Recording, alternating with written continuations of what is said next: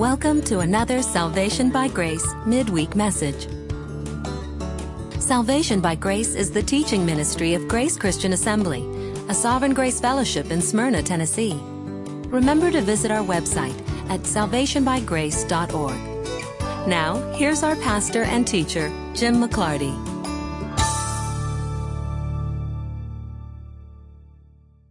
All right, here's my opening mea culpa. I guarantee that tonight is going to be boring. And the reason that I guarantee that is because Jeff Young wrote to me a little while ago and said, work is killing me, I'm not going to be able to be there. So I wrote back and said, that's okay, I don't plan to be very good, so you won't miss much. And he wrote back and said, promise? You know, so, so. So anyway, it's, it's not going to be very good tonight, and it's definitely going to be boring. We are in Daniel eleven. We are going to start reading right at verse twenty-one, because verse twenty-one is the transition from the historic prophecies of the kings of the north and the kings of the south. We looked at all of that last week, and we saw how astoundingly accurate Daniel was in explaining what the kings of the north and the kings of the south were going to do. King of the north, we found out, was the Seleucid Empire, the Middle Eastern area. The king of the south is the Ptolemaic Empire, that is uh, Egypt, basically. And so the king of the north and the king of the south went through various battles and various agreements and various intermarriages. And Daniel predicted all of that a couple hundred years before it actually occurred. And sure enough, you can put your history book of the Middle East right next to Daniel eleven, and you can find that all those things actually occurred. And so we looked at that last week. And then at verse twenty-one, Daniel's prophecy seems to take a strange shift, inasmuch as we cannot locate a historic person that satisfies everything that we read from verse twenty-one forward. Now, last week, as we were finishing up, Daniel said, well, what about Antiochus Epiphanes? I have always heard that he is the fulfillment of those things. And so we talked a little bit about that, and we're actually going to start tonight on that subject, whether you call him Antiochus or uh, Antiochus. Yes, that's the other way it's pronounced. So we're going to start by talking about Antiochus because he is a very important foreshadow of the final ruler to come. Basically, I can summarize the entire Antiochus argument by saying if Antiochus was the complete fulfillment of everything we're going to read at the end of chapter eleven, then a couple of things have to have happened, which include the return of Christ. And if it had happened, then you wouldn't find New Testament people like Jesus himself declaring that he's still coming. You wouldn't have Paul writing that that man of sin is going to stand in the temple showing himself that he's God, that he's going to erect a statue, an idol of himself, that he's going to set up the abomination that makes desolate. Both Jesus and Paul spoke of the coming little horn character as being future to them. And then as you read the book of Revelation, especially if you recognize that the book of Revelation was written ninety, ninety-two A D, after the fall of Jerusalem in seventy A D, well, then John's description of him still to come, it's future to that time. So while I agree that Antiochus is a good foreshadow of what's to come, he certainly cannot be the complete fulfillment. So think about that as we begin reading at verse twenty-one. We're going to read again until the end of the chapter, and then because there's nothing more fun than hearing Jim read, I'll be reading some stuff out of my book, A Brief History of the Future. Let's start reading from the Bible, verse twenty-one, chapter eleven, Daniel. And in his place a despicable person will arise. In his place means in the place of the last king of the north, who is Antiochus the fourth Philopater, I believe is his name. In his place a despicable person will arise, on whom the honor of kingship has not been conferred. But he will come in in a time of tranquility and seize the kingdom by intrigue. And the overflowing forces will be flooded away before him and shattered, and also the prince of the covenant.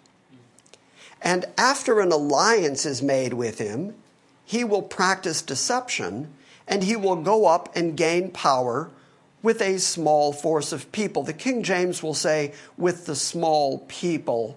The phrase force of is added by the N A S B translators.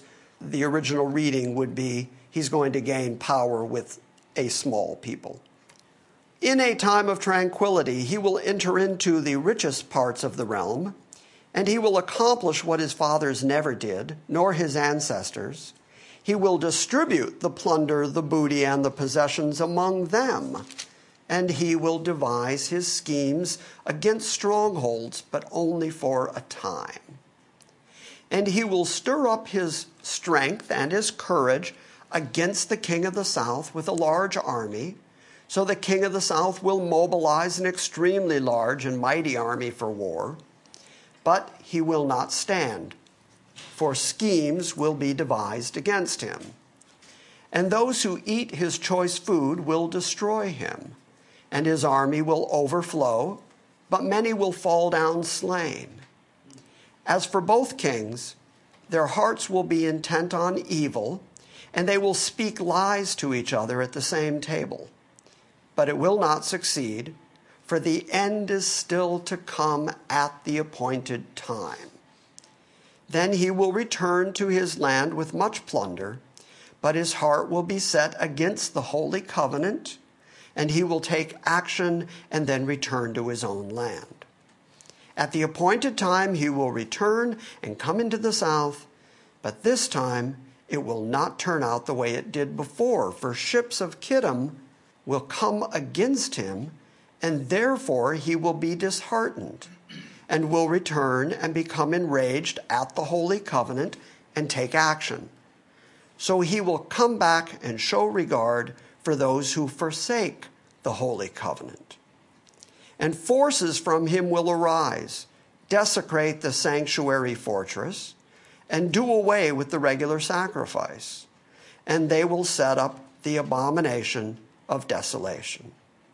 And by smooth words he will turn to godlessness those who act wickedly toward the covenant.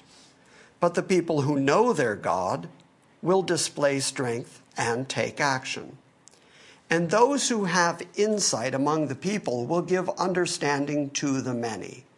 Yet they will fall by sword and by flame, by captivity and by plunder for many days. Now when they fall, they will be granted a little help, and many will join with them in hypocrisy.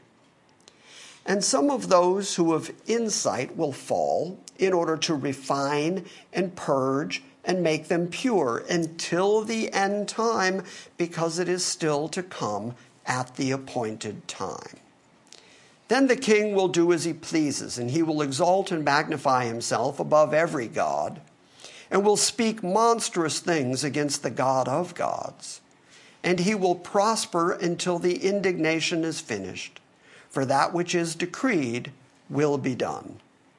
And he will show no regard for the gods of his fathers, or for the desire of women, nor will he show regard for any other god, for he will magnify himself above them all. But instead he will honor a god of fortresses, a god whom his fathers did not know. He will honor him with gold and silver, costly stones and treasures, and he will take action against the strongest of fortresses with the help of a foreign god. He will give great honor to those who acknowledge him, and he will cause them to rule over the many, and will parcel out land for a price.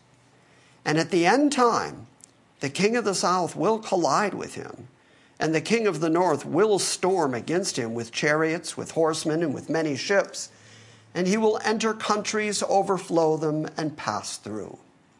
He will also enter the beautiful land, and many countries will fall, but these will be rescued out of his hand, Edom, Moab, and the foremost of the sons of Ammon. Then he will stretch out his hand against other countries, and the land of Egypt will not escape. But he will gain control over the hidden treasures of gold and silver, and over all the precious things of Egypt. The Libyans and the Ethiopians will follow at his heels. But rumors from the east and from the north will disturb him, and he will go forth with great wrath to destroy and annihilate many. And he will pitch the tents of his royal pavilion between the seas and the beautiful holy mountain. Yet he will come to his end, and no one will help him. Continue reading into chapter twelve. Now at that time, Michael, the great prince, who stands guard over the sons of your people, will arise. And there will be a time of distress such as never occurred since there was a nation until that time. And at that time, your people, everyone who is found written in the book, will be rescued. And many of those who sleep in the dust of the ground will awake, these to everlasting life, and the others to disgrace and everlasting contempt. And those who have insight will shine brightly like the brightness of the expanse of heaven.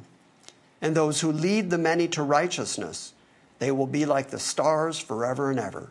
But you, Daniel, conceal these words, seal up the book until the end of time. Many will go back and forth, and knowledge will increase. Okay, so you can kind of feel the transition there, can't you? Where we've walked right from the king of the north and the king of the south right to the next king of the north. But as we start reading about him, we start seeing language about this is happening at the time of the end. And these things decreed for the end are going to happen because they've been decreed for this time, for this place. And then the chapter twelve begins with a time of trouble, such as never was or ever would be again. And Michael coming back and Israel being brought up out of the dust, general resurrection of Israel. And so we cannot say that those things happened during the time of Antiochus. Probably more than any other historic character, Antiochus Epiphanes is pointed to as the fulfillment and embodiment of Daniel's little horn. However, the details of Antiochus' career do not match the details of Daniel's prophecy. At the time of Antiochus the Great's death, the most legitimate heir to rulership would have been Demetrius, the young son of his brother Seleucus the fourth. There was also a younger son of Seleucus the fourth, also named Antiochus, who was yet just a baby in Syria. Antiochus the fourth, the brother of Seleucus the fourth, was in Athens when his brother died. When he received word that Heliodorus had murdered his brother Seleucus, he posed as the guardian of young Antiochus, who was in Syria.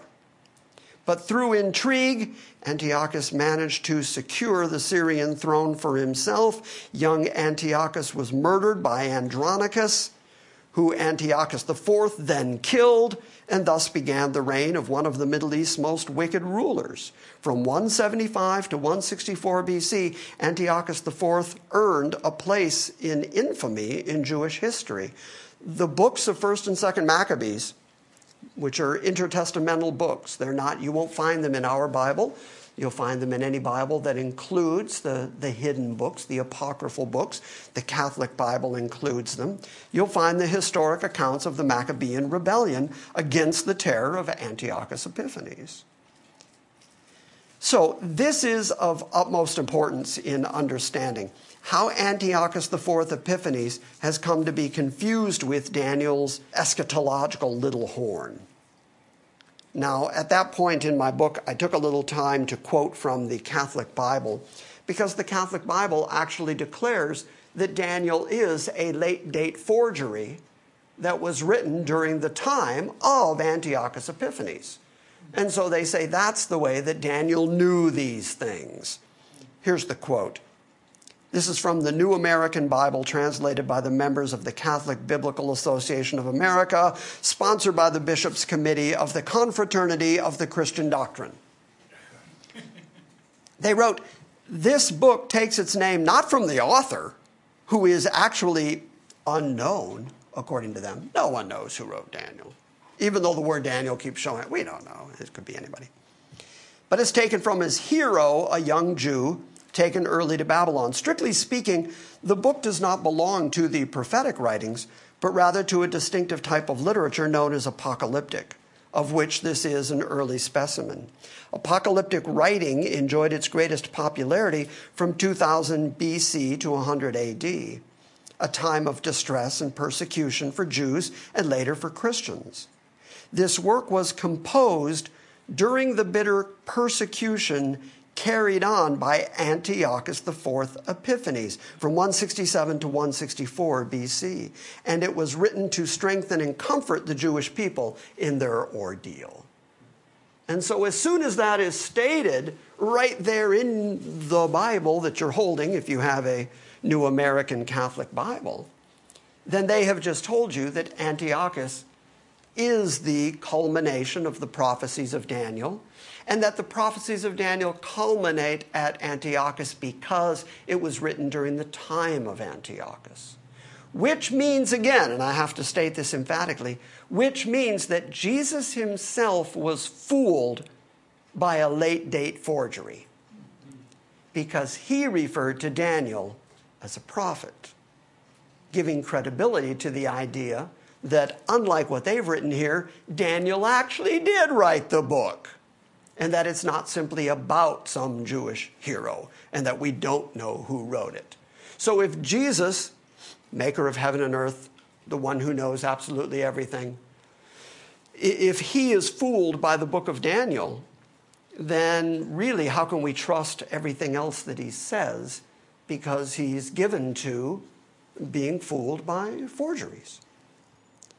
And then the fact that Jeremiah also predicts a time of trouble such as never was or ever would be again, which he calls the time of Jacob's trouble, which is identical to what Daniel describes at the beginning of chapter twelve, which is identical to how Jesus describes it in Matthew twenty-four, a time of trouble still coming, such as never was or ever would be before. Daniel connects it to the time of that final king of the north. And so again, Jesus would be fooled by thinking that it's still coming. He cast it out into the future when he apparently just didn't realize that it had been fulfilled during the time of First and Second Maccabees and all that stuff. He didn't know his Middle Eastern history. He just, he just wasn't up on it. So that's the first problem with the idea that it's Antiochus. Antiochus Epiphanes, which means glorified, a name Antiochus took to himself in an effort to make himself a deity. He broke the back of the Jewish nation by undermining their religious system of worship. He's widely known for having sacrificed a pig, one of the Old Testament unclean animals, on the altar of the temple and spreading the blood on the walls, desecrating the sanctuary.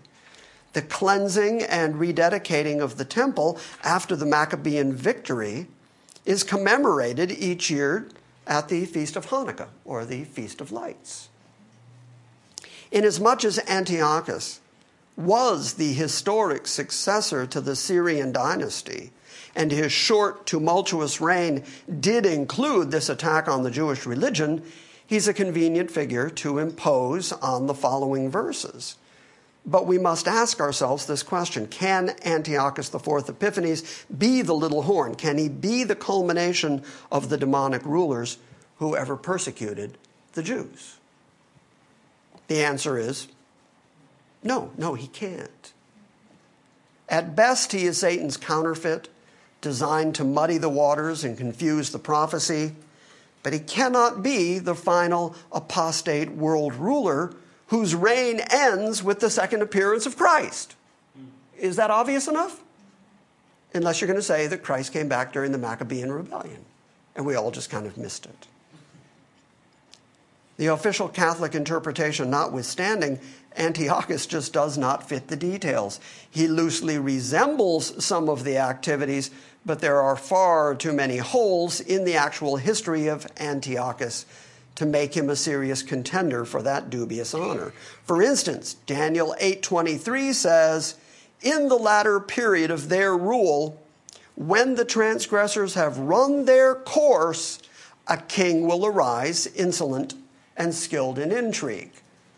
Okay, now are we going to say that by the time Antiochus rose, I mean, he came to his end more than a hundred years before the Grecian Empire fell.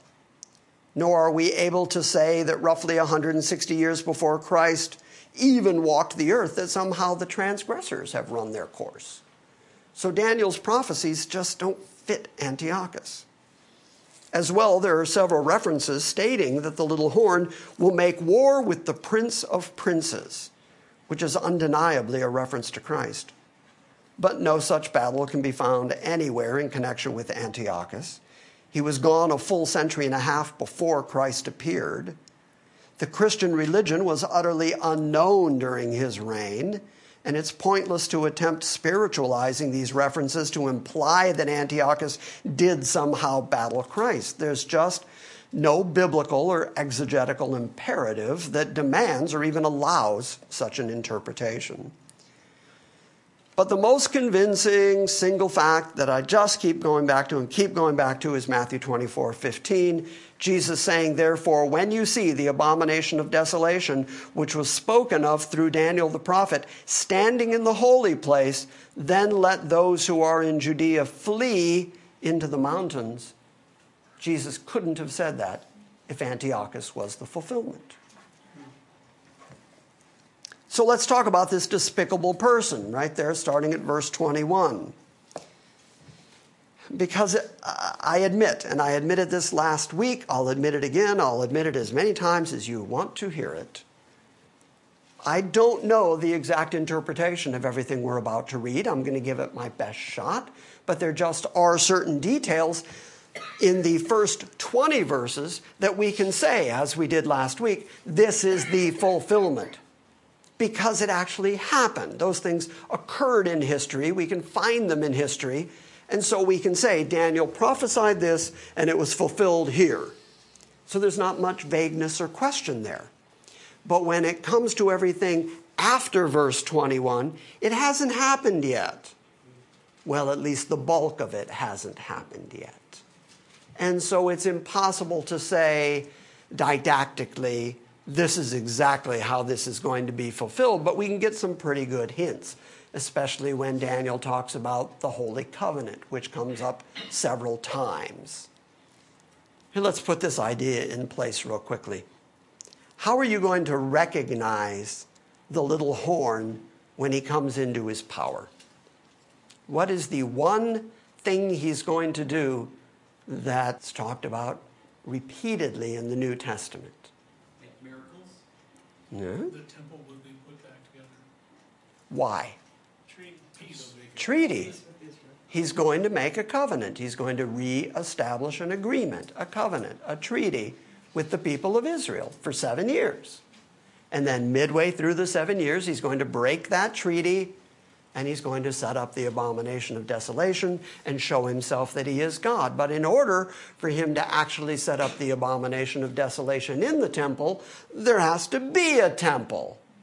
So he's going to make a seven-year peace pact. We've seen it in Daniel, and you continue to see it referred to in the New Testament. This seventieth week of Daniel, that seven-year period that we can't find a fulfillment for anywhere in history. The sixty-nine weeks of years came to their culmination when Jesus died, and we haven't seen that seventieth week anywhere. But what we know is midway through the seventieth week, he's going to cause the sacrifices and the oblations to cease, and he's going to set up the abomination. And so I am convinced, since all of the four hundred ninety weeks begin with a decree from Cyrus, later reestablished by Artaxerxes, it's an agreement with the Jews to go build their temple. Now, the Artaxerxes version of it includes build the temple and the walls, which are going to be built in troublous times. But all of those agreements, all of those covenants have to do with rebuild the temple. So when we read in Daniel that the little horn is going to reestablish the covenant with those people, what covenant contextually are we talking about? We're talking about the agreement to go rebuild the temple, because there has to be a temple for him to go into. Does this all make sense? And so you're going to read a couple times that he's going to set his heart against that covenant, that holy covenant, that rebuilding of the temple covenant. Starting at verse twenty-one, in his, that means Seleucus the fourth Philopater, as I mentioned earlier, in his place a despicable person will rise, on whom the honor of kingship has not been conferred. But he will come in a time of tranquility and seize the kingdom by intrigue. Daniel's prophecy, without skipping a beat, drew a connecting line right from ancient Greece to the last days. And out of the estate of the kings of the north, this final demonic leader will arise. And this is perfectly consistent with what we saw with the ram and the goat. Out of the four generals who ruled Alexander's domain comes this little horn. That's a direct succession. Remember when I wrote it up on the board? There's a direct line that goes right from Alexander the Great right to the little horn. And so it makes sense that he would be the final king of the north, straight out of the Seleucid Empire, straight out of Alexander's empire. Now, just as the primary visage of the beast in Romans thirteen was a leopard, likening it to Alexander, it's out of one of this general's territories that the final ruler comes. Daniel told us that the last kingdom would be a loose confederation of ten kings. Three would be uprooted, and the other seven were just going to give the little horn the power. And he will make a peace pact with Israel, reconfirming the covenant to rebuild the temple. And he will, quote, come in a time of tranquility and seize the kingdom by intrigue. That's perfectly in league with what we know about the seven-year peace pact. He's going to come in in a time of tranquility, making peace. The whole world, think about it for a moment. If you flip on the news now and you read that somebody has brought an actual lasting peace to the Middle East that includes letting the Jews rebuild their temple at the Temple Mount, you're going to do exactly what the Bible says. You're going to say, well, who is like that guy? Because this is something that people have been arguing with and dealing with since nineteen forty-eight, since the establishment of Israel as a country after World War Two. People have continually been sending over emissaries and diplomats going over and saying, we got to try to figure out how to make peace here. But until they can bring the Jews, the thing the Jews are most wanting, which is their temple, so they can reestablish their worship. At this point, they don't have any place that they can worship the way the Bible tells them to worship. And so they want, in fact, the Temple Mount faithful claim that they have the temple already in prefab state. They're ready to go. They're ready to put it up. And as soon as somebody says, do it, they're ready to go. Yes, sir? I think this is a great display about how God's word is a revealed word, because you would think as soon as the seven-year peace treaty is brought up and signed, all of creation would jump up, point, and say, you're the little horn. Yeah. But they won't. Yeah. It's like, how can you not know? Because we won't be here, right? I agree. But if we do see that, then we would become mid-trippers, right? If we do that, I will rethink everything I know about pre-tribulationism. Yes. Yeah, if we're here and we see the peace pact and it's seven years and they're rebuilding the temple and we're still here, Then, then I'm firing up the microphone and telling everybody, okay, I was wrong. I, I missed that one completely. So verse twenty-two and twenty-three of chapter eleven says, the overflowing forces will be flooded away before him and shattered, and also the prince of the covenant. After an alliance is made with him, he will practice deception, and he will go up and gain power with a small force of people. So though he comes in talking peace, he's going to rule mercilessly. The phrase, the Prince of the Covenant, probably refers to him directly. The English Standard Version of the Bible renders that phrase, even the Prince of the Covenant, making the identification more clear. In that case, it's likely a reference to Daniel nine twenty-seven, which reads, and he will work dishonestly with them and for half of the week he shall put an end to the sacrifice and the offering.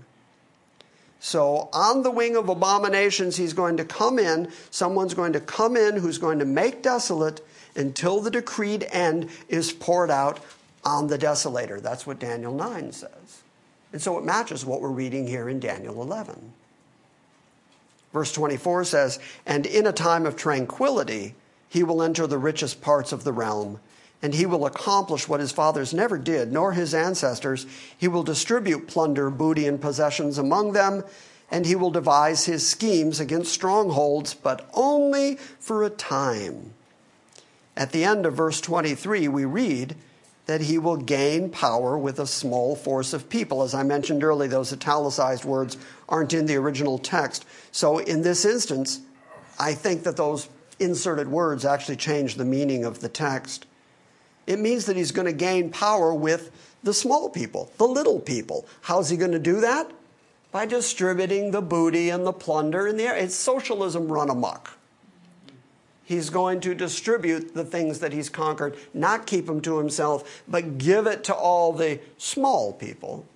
And the small people are going to flock to him. Sure will. And his name will be Bernie. I only know that. That's the only part that I'm so sorry. That was just a cheap joke. Um, but it made April smile, and that made it worth it, really. She doesn't laugh. She just grins like... Like, okay, you think you're funny, move on. And so they would be the recipients of the spoil and the goods that are plundered from the richest parts of the realm, and unlike his predecessors, this despicable person's going to share the wealth and increase his fame and his popularity among the little people, the poor, and the have-nots. So then verse twenty-five to twenty-seven says, "He will stir up his strength and courage against the king of the south," that's Egypt, "with a large army, so the king of the south will mobilize an extremely large and mighty army for war, but he will not stand, for schemes will be devised against him. Those who eat his choice food will destroy him, and his army will overflow, and many will fall down slain. As for both kings, their hearts will be intent on evil, and they will speak lies to each other at the same table, but it will not succeed, for the end is still to come at the appointed time." This is another place where we can see that history just doesn't match those details. The way that history perfectly matched the details of the first twenty verses, this idea that the king of the south is going to fall because schemes have been devised against him, there's nothing we can find specifically in the dealings in the Middle East that match those details. So if it's future, being yet future, we cannot explain these passages with the same exactness with which we addressed the earlier portion of the chapter.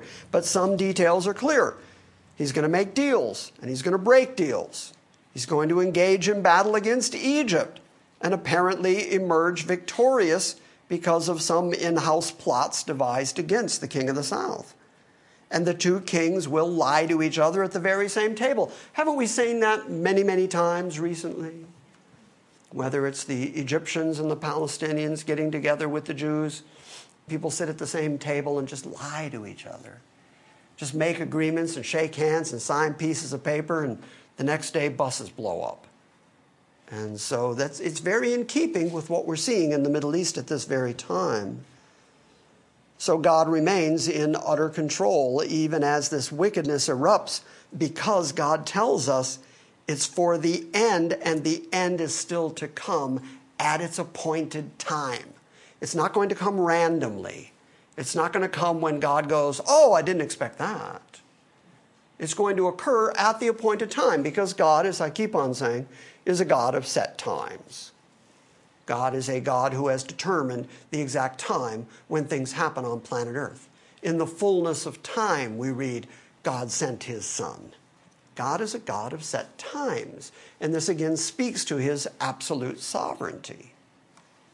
So here again, these things that he's describing are going to come to their fulfillment at the exact time that God has determined they're going to come to their fulfillment.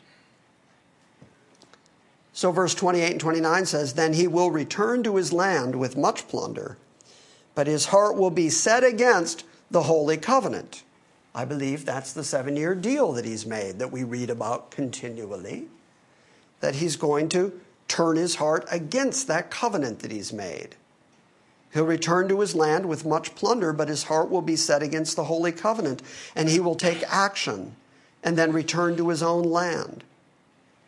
At the appointed time, he will return and come into the south, but this time it will not turn out the way it did before. So his heart turns against the Holy Covenant, which we know he's going to break three and a half years into his pact with Israel. Despite his victories, at the appointed time, he's going to attack Egypt a second time, but things aren't going to turn out the way that he planned this time, because ships of Kittim will come against him. Therefore, he will be disheartened and will return and become enraged at the Holy Covenant and take action. So he will come back and show regard for those who forsake the Holy Covenant. Forces from him will arise, desecrate the sanctuary fortress, do away with the regular sacrifice, and they will set up the abomination of desolation. Okay, now during the time of which historic character, which historic figure, during which point in history do we find the abomination of desolation actually standing in the temple in Jerusalem? When was that? You're right, you're shaking your head. It hasn't been yet. And so we can conclude that this has not occurred yet. The New International Version of the Bible renders the expression ships of Kittim as ships of the western coastland. So that interpretation may have been influenced by the fact that the Dead Sea Scrolls indicate that the Essenes community believed that the Kittim, or the Kittim, referred to the Roman Empire. So fearful that the Western forces and Roman forces are aligning against him, the despicable person returns to his home area and focuses his ire on Jerusalem, making deals and paying special attention to those Jews who will join him as he dismantles his agreements. And he will send out forces to desecrate the temple. Proof, again, that the temple has to be rebuilt. And he will interrupt the regular course of the sacrifices, and they will set up the abominable image that Christ warned about. So starting at verse thirty-two, we read, by smooth words, he will turn to godlessness those who act wickedly toward the covenant. But the people who know their God will display strength and take action. Those who have insight among the people will give understanding to the many. Yet they will fall by sword, by flame, by captivity, and by plunder for many days. Now when they fall, they will be granted a little help, and many will join with them in their hypocrisy. Some of those who have insight will fall in order to refine and purge and make them pure until the time of the end, because it is still to come at the appointed time. So he's talking about Israelites. He's talking about the Jews, who God has said are righteous. They have insight, but they're going to fall in order to purge them, not to destroy them. In fact, Jesus, speaking of this time of God's wrath, says that God is going to shorten that period of time unless no flesh would survive. And so it's going to be a time of horrific trouble, horrific warfare, but God is going to protect his people, the Jews, the Israelites. He's going to protect them by telling them where to flee, what areas the Antichrist or little horn is going to miss, and the ones that are righteous and killed are going to be purged by that activity. Because, again, God doesn't lose those that are his, and that's good to know. If after everything Israel has done, if after all these thousands of years of their rebellion and chasing foreign gods and going to war with all the different nations, all the blood that they have shed, all the babies that they have killed, all the Sabbaths that they have skipped, all the sacrifices that they haven't brought, if you think about everything that Israel has done, their debauchery and their sexual uncleanness through thousands of years, if you think of all that and yet God remains faithful to them, to those that are written in the book, to those that belong to him, so that Paul can write at the beginning of, I forget if it's Romans ten or Romans eleven, he says, uh, has God forsaken those that he foreknew? And what's the answer? God forbid. No. So my point is, if he's willing to forgive those thousands of years of the things they've done simply because they belong to him, because he chose them, because he said, you are my people, I am your God, if he's willing to save them despite all that, he can handle you. He can deal with you. Do you ever wake up nights? I wake up lots of nights. Do you ever wake up nights going, oh man, I am haunted by the things I've done, the places I've been, the things I've thought, the opportunities I had to do right and I didn't. I'm haunted by it. It's so good to know that God does not ever abandon those that he foreknew.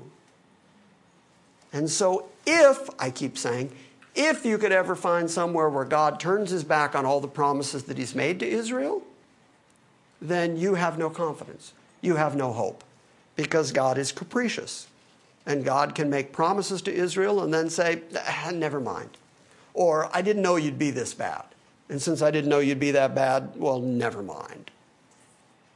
But the fact is, a completely, utterly sovereign God knew you were going to be this bad when he chose you. And your badness just proves your need of a Savior. So again, God's sovereignty, God's consistency, God's grace is a, a pillow I can lay my head on. Amen. Knowing that he does not forsake those that he foreknew. Anyway, I got a little preachy there for a minute, didn't I? Okay. So starting at verse thirty-two, by smooth words he will turn to godlessness those who act wickedly toward the covenant. Flattery, apparently, is going to be his stock in trade. Those Jews who join him will worship him and act in opposition to the seven-year peace pact. But those who know God will accomplish heroic exploits, and they will teach and encourage the faithful, although hypocrites are going to infiltrate them. And they will suffer death by wounding and by burning, and Jerusalem will be held captive and plundered, and those who fall will receive only little help, but they will be refined in the fires, purged and purified until the entire series of prophesied events reaches its culmination, because the end is still according to God's set time. We're nearly done. At least for tonight. We're nearly done for tonight. Are you enjoying this, or am I just boring the snot out of you? No bored snot so far? And that's really what it's all about. If Jeff had been here, I could have read this with so much excitement. I could have really pumped this up. But I promised Jeff I'd, I'd be dull. Then the king will do as he pleases, and he will exalt and magnify himself above every god, and will speak monstrous things against the God of gods, and he will prosper until the indignation is finished. Remember, God set times. There's a finish to the indignation. So he'll prosper until the indignation is finished, for that which is decreed will be done. In other words, despite all the bloodshed, despite the wars, despite the fact that he's going to prosper, despite the fact that he's going to say these horrendous things against the God of gods, despite all that, it's all in God's decree. God has decreed exactly what's going to occur. So when it does occur, it's not a surprise to God. He has decreed this for the end. Even though this evil king will exalt himself and magnify himself above every god and speak things against the God of gods, he's only going to survive until the indignation is accomplished. By the way, we've looked in Ezekiel and we've looked at Isaiah before at the descriptions of Satan and the fall of Satan. What was Satan's main problem? Well, he had zero humility, and he got raised up in pride because his pipes and his tabrets were built into him from his creation. And so he said, I'm going to put my throne in the place of the north. I will be worshipped as God. So can you see the little horn doing the same thing? being demonically driven to go set up the abomination of desolation in the temple, showing himself that he's God. That's what Paul writes about him. And that's exactly what we're reading here, that he's going to say monstrous things against the God of gods and prosper until the indignation's finished, a phrase that I really, really like, because no matter what he says or how much power he amasses or how many times he breaks his promises to the Jews, in the end, God wins. Have you read the end of the book? I've, I've read the end of the book. And in the end, God succeeds. And it's going to be a tremendous surprise to him, not to God, but to the little horn, when he finds out that all that demonic activity accomplished nothing as far as overthrowing the power of God. In fact, God is going to decree all of that for the purpose of purging and purifying Israel, because Israel is always the center of all these prophecies. He will show no regard for the gods of his fathers or the desire of women, nor will he show regard for any other god, for he will magnify himself above them all. There are commentaries out there that say that that phrase, that he's not going to regard the desire of women, if you look at that in an ancient Hebrew context, the desire of women was, for every woman, that she would be the mother of the coming Messiah. So some commentators say that means that he isn't going to regard Christianity or the result of the desire of women. There are also commentators who say he's going to be gay because he's not going to regard the desire of women. Fifty years ago, if we had been reading that phrase, it would have been easy to say, well, there's no way the world is going to flock behind a homosexual leader. That's never going to happen. Can you imagine it now? Yes.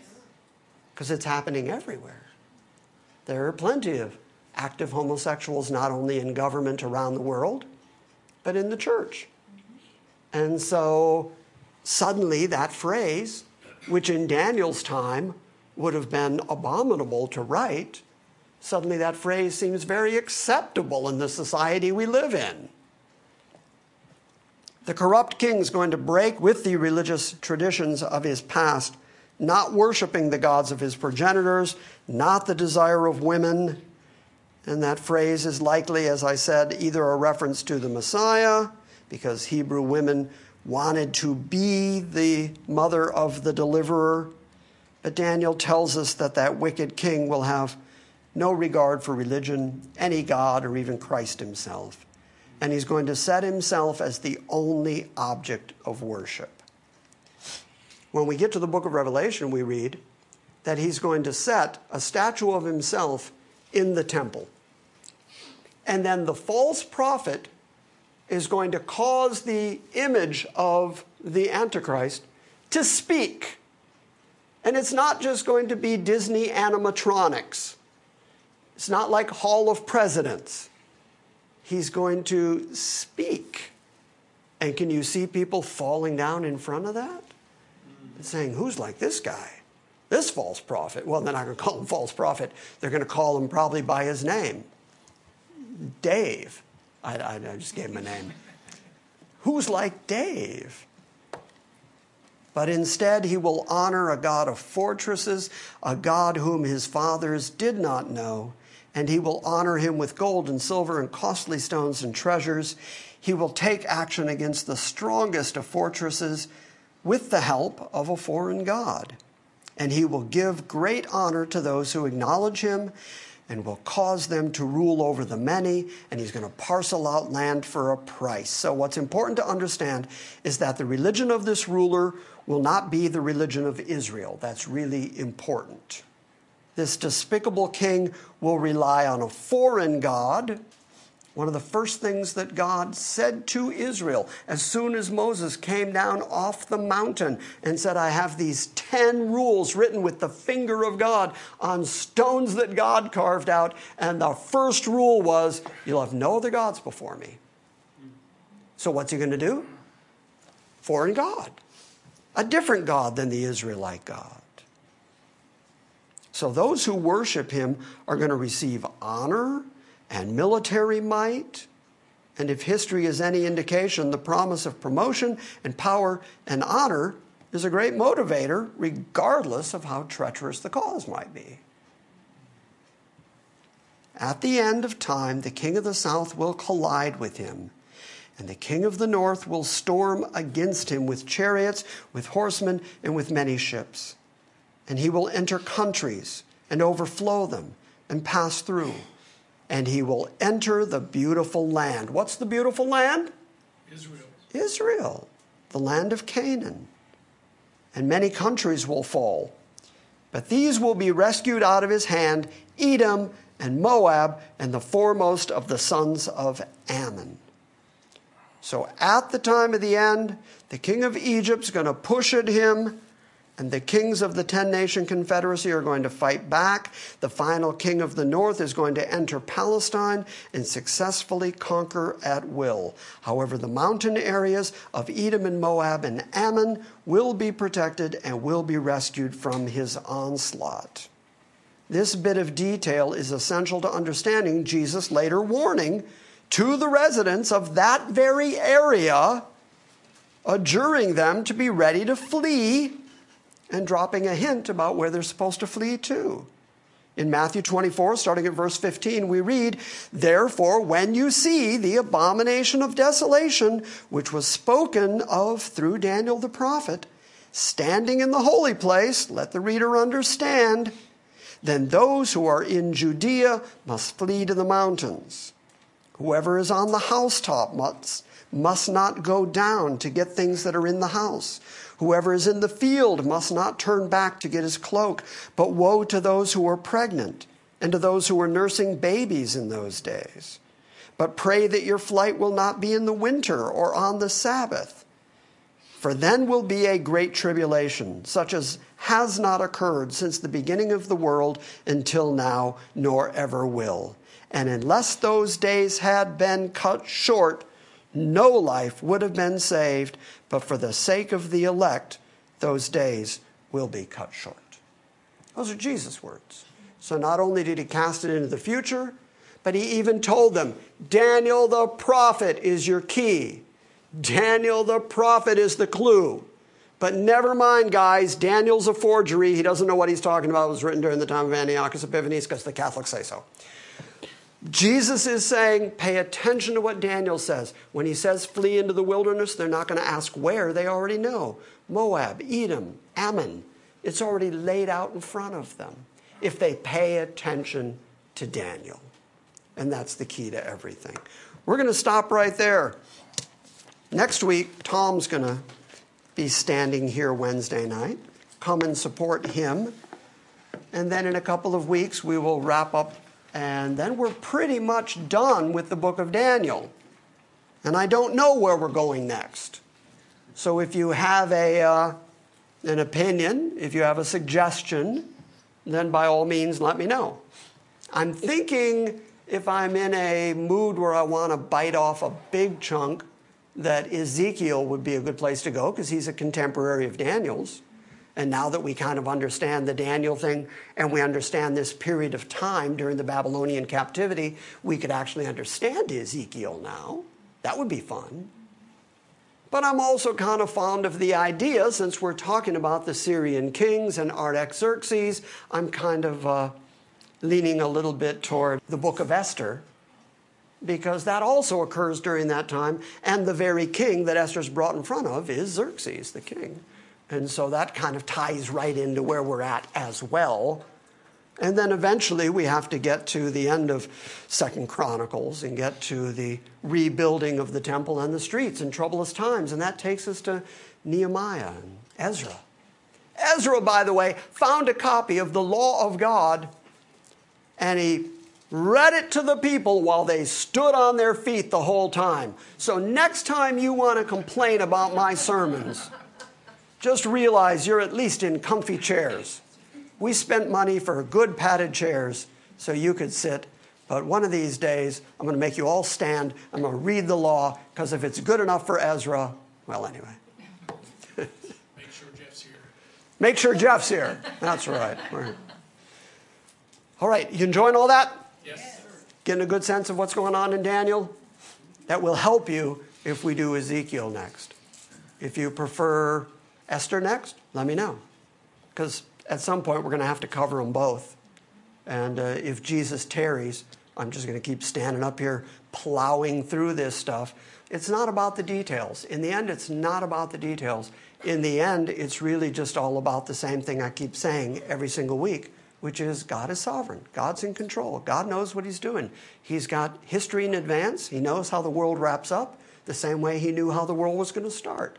He knows your life. He knows every breath you take.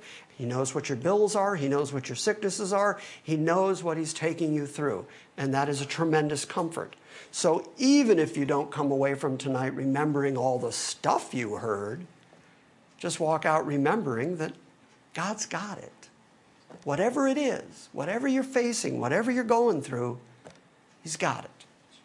Make sense? What a God we serve. What a God we serve. Any questions, comments, feedback? Anyone but Micah? Anyone? Oh, I'm sorry.